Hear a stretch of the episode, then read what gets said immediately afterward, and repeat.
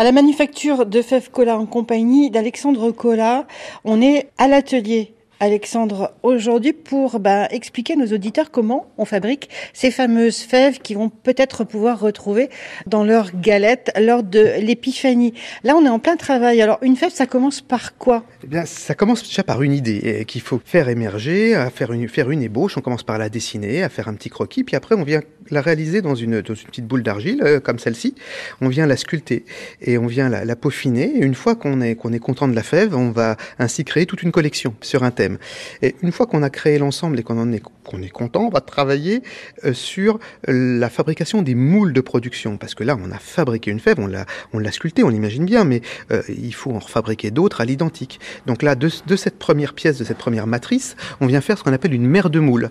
La mère de moule, elle porte bien son nom, c'est la mère de tous les moules. C'est à partir de cette mère de moule qu'on va fabriquer les moules de production. Parce que les moules de production s'usant, il faut les renouveler régulièrement. Donc vous voyez, avec les mères de moule, on fabrique des, moules de, de, moules de production, par exemple des moules d'estampage, comme, comme ceux-là, qui sont des, des moules en plâtre. Et on va venir avec une, boule d'argile euh, pour expliquer, c'est un peu la consistance de la pâte à modeler, si vous voulez. C'est voilà, ça, voilà. Et, et, effectivement, on vient mettre une, une boule d'argile dans, dans, le moule, on, on, enlève le surplus, on vient démouler, et donc la, la, la, la boule d'argile aura pris euh, la, forme euh, de, la, de la fève. Et après, on les laisse sécher, et puis là, on voit Vanessa qui est en train de travailler méticuleusement à, à l'éponge, là, pour faire toutes les finitions, les bavurages, parce que on a toujours des petites coutures euh, euh sur, le, sur le bord d'estampage, euh, et la jonction des moules. Et donc là, elle vient faire tout ce travail de finition sur les, une forme de bonbons qui vont après être cuits passer en cuisson, ça va être la première cuisson, c'est la fin de la première étape de la fabrication.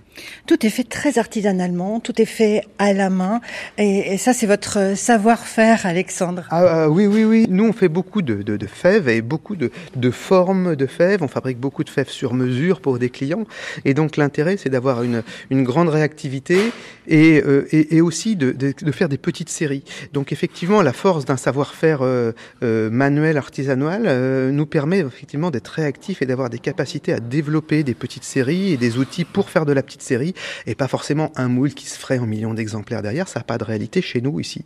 Et donc finalement, savoir-faire artisanal, il est très approprié euh, aux, ben, à, aux, demandes de nos clients artisans boulangers pâtissiers qui veulent des créations sur mesure sur euh, des moyennes et des petites séries.